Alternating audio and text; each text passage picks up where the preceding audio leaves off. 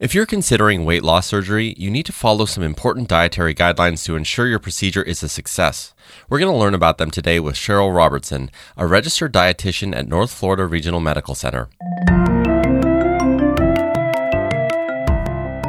This is Helmet of Health, a podcast from North Florida Regional Medical Center. I'm Prakash Chandran. So, Cheryl, let's start with the basics here. What types of surgery are commonly performed for weight loss? Well, what we do here at North Florida Regional is that we have the lap band procedure, the uh, sleeve gastrectomy, and then the gastric bypass. I see. And all of those surgeries, I'm told, restrict the stomach in some way, right? They make the stomach smaller?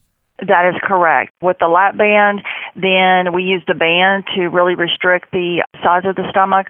With the sleeve and the bypass, and the uh, parts of the stomach are surgically either removed or you know revised in order to to have those portions restricted. Okay, so let's talk about what you have to do before the actual procedure.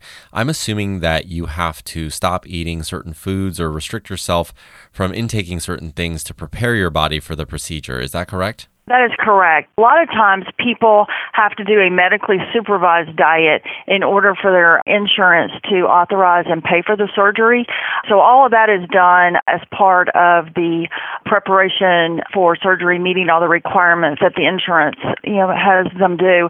But then everyone, regardless if they have to do that for their insurance or not, needs to do what we call a liver shrinking diet, which is a two week right before surgery high protein, low carb, low calorie, low fat, trying to get the liver to shrink up so that we're trying to get as much glycogen out of the liver as possible in order to make it a safer surgery. What exactly do the meals consist of when you're in that liver shrinking phase? the way ours is based is that you have one meal a day, which is high protein, low carb, and then the other meals of the day are comprised of protein drinks or protein bars.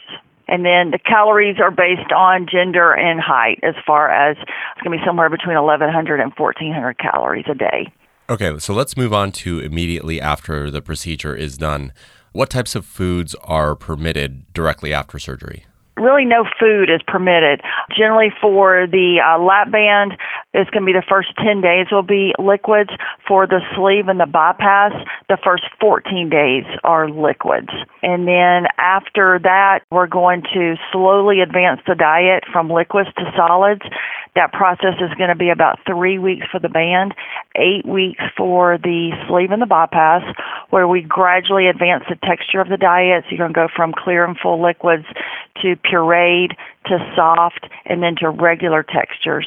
And the purpose of that is to let, you know, everything inside heal without having any kind of complications due to trying to eat something that you're not yet ready to digest. So after that period is done, when can people start going back to the normal foods that they were eating prior to the surgery? Well, regular textures, again, for the band are going to be at the three week mark. It's going to be at the eight week mark for the sleeve and the bypass.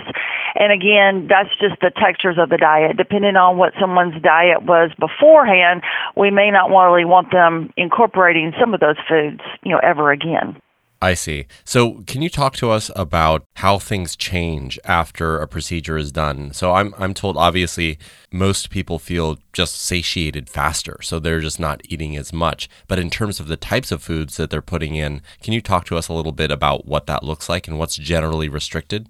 The forevermore diet is what I call it. What you'll be eating for the rest of your life is going to be mostly protein, vegetables, with you know small amounts of starchy foods and small amounts of fruits. The portions will be extremely small, usually one cup or less, and we really have to work to make sure that the protein needs are being met. So when you're looking at the plate, probably at least half of the plate would be your protein, whether it's meat or dairy is the primary foods there.